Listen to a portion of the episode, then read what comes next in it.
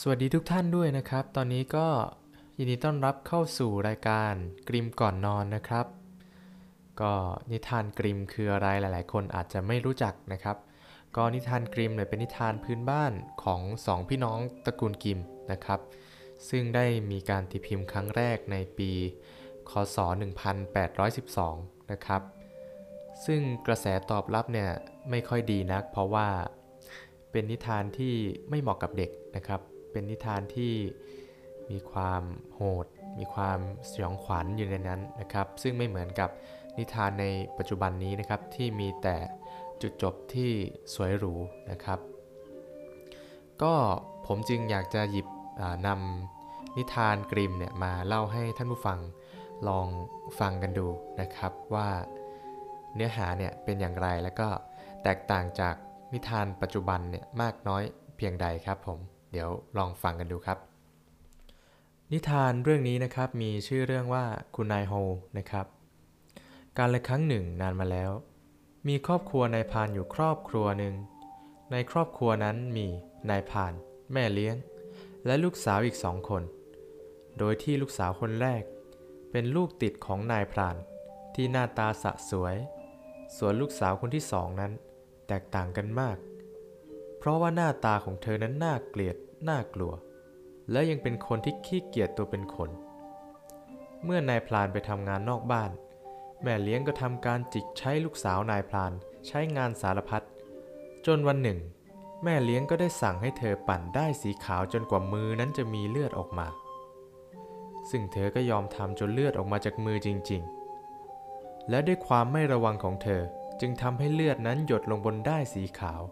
จนกลายเป็นสีแดงราวกับเลือด ธอจึงรีบเอาได้นั้นไปล้าง ที่บ่อน้ำหลังบ้านของเธอ และเธอก็ทำได้นั้นตกลงไปในบ่อน้ำ เมื่อแม่เลี้ยงรู้เรื่องเขาก็สั่งให้เธอไปเอาได้นั้นกลับมา แต่ถ้าหากทำไม่ได้ ก็สั่งให้เธอไปตายซะ เธอเสียใจมาก แต่เธอก็ต้องทำตามที่แม่เลี้ยงบอกเธอ เธอจึงกระโดดลงในบ่อน้ำเพื่อตามหาได้สีขาว แต่เธอก็ได้หมดสติไป พอเธอตื่นขึ้นมาก็เจอทุ่งหญ้ากว้างใหญ่ เธอได้ยินเสียงร้องขอความช่วยเหลือ แต่เธอเห็นเพียง เตาอบขนมปังเท่านั้น แต่เสียงนั้นยังดังขึ้นเรื่อยๆ ในเตาอบขนมปัง จนเธอมองเข้าไปในเตาอบ เธอก็พบขนมปังที่ร้องขอความช่วยเหลืออยู่ เธอจึงเอาขนมปังออกมาจากเตาอบ และขนมปังพวกนั้นก็ขอบคุณเธอ โดยการแบ่งชิ้นส่วนของตัวเองให้เธอกิน ระหว่างเดินทาง เวลาผ่านไป เธอก็เจอกับต้นแอปเปิลที่ร้องขอความช่วยเหลือเธออีก เธอจึงเขย่าต้นแอปเปิลให้ผลแอปเปิลบนต้นนั้นหล่นลงมาตามที่ต้นแอปเปิลนั้นขอร้อง ก่อนที่ต้นแอปเปิลจะให้ผลแอปเปิลกับเธอเพื่อกินระหว่างการเดินทาง เมื่อเธอเดินทางมาถึงบ้านหลังหนึ่ง ก็มีหญิงชาราคนหนึ่งเดินออกมาต้อนรับ ซึ่งเธอแนะนำตัวว่าชื่อโฮ เรียกคุณนายโฮก็ได้ และขอให้เธอทำงานบ้านให้ เธอจึงตอบตกลง เพราะด้วยอาหารของเธอนั้นใกล้จะหมด พอเธอมาอยู่กับคุณนายโฮ เธอก็ทำงานบ้านที่สั่งทุกอย่าง คุณนายโฮก็ไม่ได้ดุด่าเธอ แต่กลับสั่งสอนเธอให้รู้ว่า สิ่งนี้ควรทำแบบไหนถึงจะดี และแบบไหนถึงไม่ดี แต่เมื่อเวลาผ่านไปหลายวัน เธอก็คิดถึงครอบครัวของเธอ แต่ก่อนไป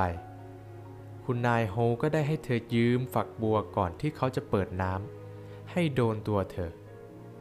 แต่สิ่งที่โดนตัวเธอนั้นไม่ใช่น้ำแต่มันเป็นทองคำที่เคลือบไปทั้งตัวของเธอ ทำให้เสื้อผ้าของเธอกลายเป็นทองคำส่วนทองคำที่โดนผิวหนังของเธอ มันทำให้ผิวพรรณของเธอนั้น ดูขาวผ่องและสวยกว่าเดิม และทองคำที่หล่นลงพื้นนั้น ก็กลายเป็นทองคำแท่ง คุณนายโฮบอกว่า ทองคำนั้นน่ะคือรางวัลของเธอ แต่แล้วเธอก็หมดสติไป เธอลืมตาตื่นอีกครั้ง ก็พบว่าเธอนอนอยู่ข้างๆบ่อน้ำ เธอสำรวจตัวเอง ก็เห็นว่าเสื้อผ้ากลายเป็นทองคำและมีทองคำแท่งมากมายเต็มมือของเธอ เมื่อเธอกลับบ้านไป ทุกคนก็ต้อนรับเธออย่างดี เพราะว่าเห็นทองคำเต็มตัวเธอไปหมด แม่เลี้ยงก็ได้ถามกับเธอว่า ได้ทองคำนั้นมาอย่างไร เธอก็เล่าเรื่องให้แม่เลี้ยงฟัง และด้วยความโลภของแม่เลี้ยงนั้น จึงได้ส่งลูกสาวของนาง ไปที่นั่น ลูกสาวที่หน้าตาน่าเกลียดน่ากลัวคนนั้น ก็เดินทางไปหาบ้านของคุณนายโฮ โดยที่ไม่ได้ช่วยเหลือขนมปัง หรือต้นแอปเปิลเลย เมื่อมาถึงบ้าน ลูกสาวที่หน้าตาน่าเกลียดน่ากลัวนั้น ก็ไม่ได้ช่วยทำงานบ้านให้กับคุณนายโฮเลยแม้แต่นิดเดียว ได้แต่นั่งนั่งนอนนอนอยู่ทั้งวัน คุณนายโฮก็เรียกลูกสาวที่หน้าตาน่าเกลียดน่ากลัวนั้น ไปที่ฝักบัว ก่อนที่คุณนายโฮจะเปิดน้ำให้ไหลลงมาโดนตัวเธอ แต่ว่า สิ่งที่ไหลลงมานั้นไม่ใช่น้ำหรือทองคำแต่อย่างใด แต่มันเป็นเมือกเหนียวเหนอะหนะแทน เมื่อเธอกลับไปที่บ้าน ก็ทำให้ทุกคนในบ้าน เกลียดลูกสาวที่หน้าตาน่าเกลียดน่ากลัวนั้นมากกว่าเดิม และเมือกดำนั้น ก็ติดตัวเธอไปตลอดกาลอ่าก็จบกันไปแล้วนะครับสำหรับนิทานกลิมเรื่องคุณนายโฮนะครับ ก็ถ้ามีโอกาสนะครับผมก็จะพยายามหยิบนิทานกริมเรื่องอื่นๆ มาเล่าให้ท่านผู้ฟังฟังเพิ่มเติมนะครับสำหรับวันนี้ก็ หมดเวลาแล้วนะครับ ก็คำใดวาจาใดนะครับ ไม่ถูกใจคุณผู้ฟังนะครับ ติชมกันได้นะครับ แล้วก็วันนี้นะครับ